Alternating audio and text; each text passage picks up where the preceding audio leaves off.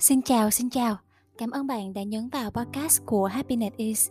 Đây là ngôi nhà tâm hồn của mình, nơi giúp mình chia sẻ những suy nghĩ về đời sống và sức khỏe tinh thần. Hôm nay thời tiết trong bạn như thế nào? Có nắng ấm hay mưa rào hay trời nhiều mây? Hy vọng dù bạn đang ở trong trạng thái nào, cũng hãy dành chút thời gian để nhìn vào bên trong và chăm sóc những cảm xúc của mình nha.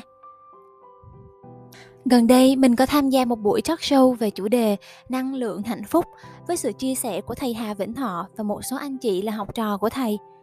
Cho những ai chưa biết về thầy, thầy Thọ là tác giả của cuốn sách Hạnh phúc là con đường, giám đốc chương trình Cross National Happiness của Bhutan và nguyên trưởng phòng đào tạo Ủy ban chữ thập đỏ quốc tế.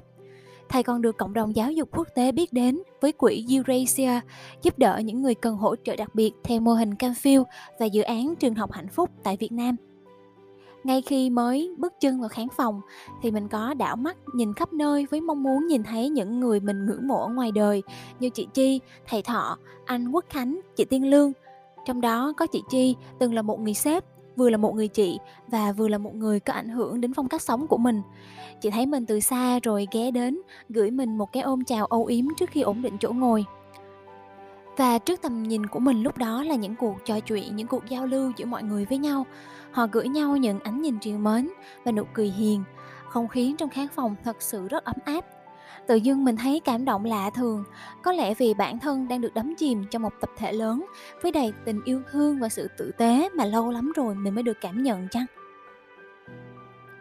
Có rất nhiều những hình ảnh đẹp, những lời chia sẻ và bài học động lại trong mình sau buổi talk show, nhưng có lẽ nội dung về ba nền tảng cơ bản của hạnh phúc được thầy thọ gửi gắm là điều mình nhớ nhất và mình cũng muốn chia sẻ lại những điều ấy với bạn.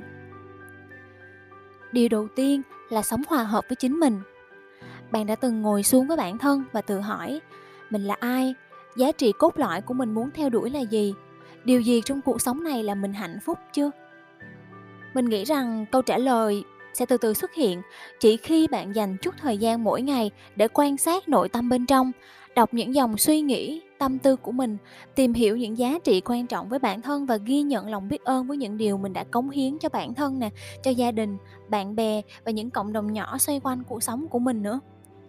Khi câu trả lời dần được hé lộ, nó có thể giúp bạn điều chỉnh lối sống, khát vọng của mình sao cho hòa hợp với những giá trị thật quan trọng với bản thân. Và dường như việc hiểu chính mình là một bài toán khó. Nó không dễ với nhiều người, ngay cả với bản thân mình cũng thế. Nhưng suy đi nghĩ lại, nếu chúng ta không hiểu chính mình, thì mỗi ngày chúng ta sẽ chỉ chạy trên con đường tìm kiếm những điều để thỏa mãn bản thân từ thế giới bên ngoài. Mình cứ chạy mãi chạy mãi chạy đến khi hụt hơi mà không thấy đích đến.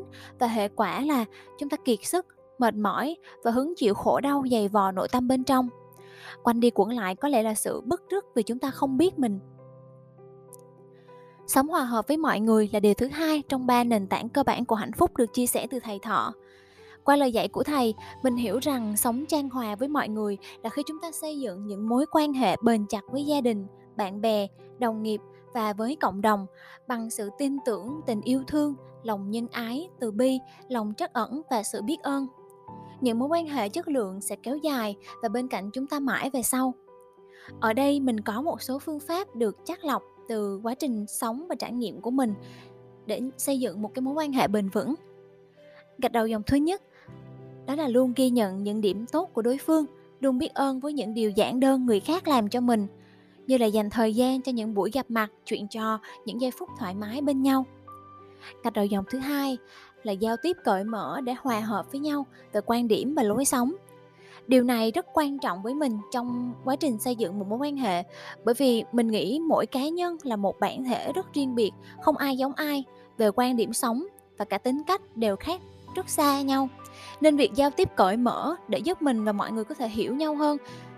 Vì vậy cho nên là nó sẽ giúp ích rất nhiều trong việc là hòa hợp những cái mối quan hệ mặc dù chúng ta không cùng một quan điểm sống Gạch đầu dòng thứ ba là đồng cảm, lắng nghe khi người thân, bạn bè gặp khó khăn. Gạch đầu dòng thứ tư giúp đỡ những người có hoàn cảnh khó khăn xung quanh hoặc tham gia những hoạt động, những dự án giúp đỡ cộng đồng. Ví dụ như khi bạn không thích mua vé số thì hãy gửi tới người bán một nụ cười hoặc có thể là mua một tờ thôi và gửi tặng cho họ. Hành động tuy nhỏ nhưng mình nghĩ là cũng đủ để khích lệ và động viên họ về những lời từ chối vô cảm. sống hòa hợp với thiên nhiên một trong những thông tin về môi trường được truyền thông trong nhiều năm gần đây đó là việc giảm thiểu chất thải nhựa nè phân loại rác trồng cây cây rừng và tầng ozone ở Nam Cực tự chữa lành sau đại dịch. Cũng đâu phải tự nhiên mà những vấn đề này được tuyên truyền. Con người chúng mình á, đang sống ký sinh trên trái đất.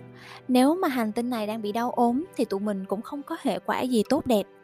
Việc có ý thức để bảo vệ mẹ trái đất là trách nhiệm của mỗi chúng ta. Ví dụ như là bớt đi một ly nhựa dùng mỗi lần một ngày, hay đạp xe và dùng phương tiện công cộng thay vì lái xe máy một tuần một lần dùng khăn giấy thấm dầu ăn trong chảo trước khi đổ xuống đường thoát nước. Những hành động nhỏ xíu mỗi ngày sẽ hình thành được thói quen, tích tiểu thành đại. mình biết là mình nói những cái điều này thực ra thì ai cũng biết nghe đi nghe lại hoài không biết là mọi người có chán chê chưa và mình thật sự cũng không biết là cái cách mọi người thực hành những cái điều này nó như thế nào? Chứ mình thì thật sự là vẫn còn rất rất là tệ. Nhiều khi quên mang theo bình, đành dùng ly nhựa của quán, rồi quên mang theo túi vải thì đành dùng túi ni lông mang về. Những lần quên này làm mình tự thấy xấu hổ với bản thân. Và khi mà mình chia sẻ những cái thông tin này với bạn thì thật sự là mình cũng khá xấu hổ vì bản thân mình làm chưa tốt. Nhưng việc nhắc đi nhắc lại những chuyện này, mình nghĩ là cũng là một cách để mình tự nhắc nhớ bản thân mình có thể cải thiện được mối quan hệ tốt hơn với môi trường mình gợi lại một lần nữa ngắn gọn hơn để bạn và mình cùng nhớ những ý chính trong bài podcast ngày hôm nay nha. Vậy thì ba nền tảng của hạnh phúc qua chia sẻ của thầy Hà Vĩnh Thọ. Thứ nhất đó là sống hòa hợp với chính mình. Thứ hai là sống hòa hợp với mọi người. Thứ ba là sống hòa hợp với thiên nhiên.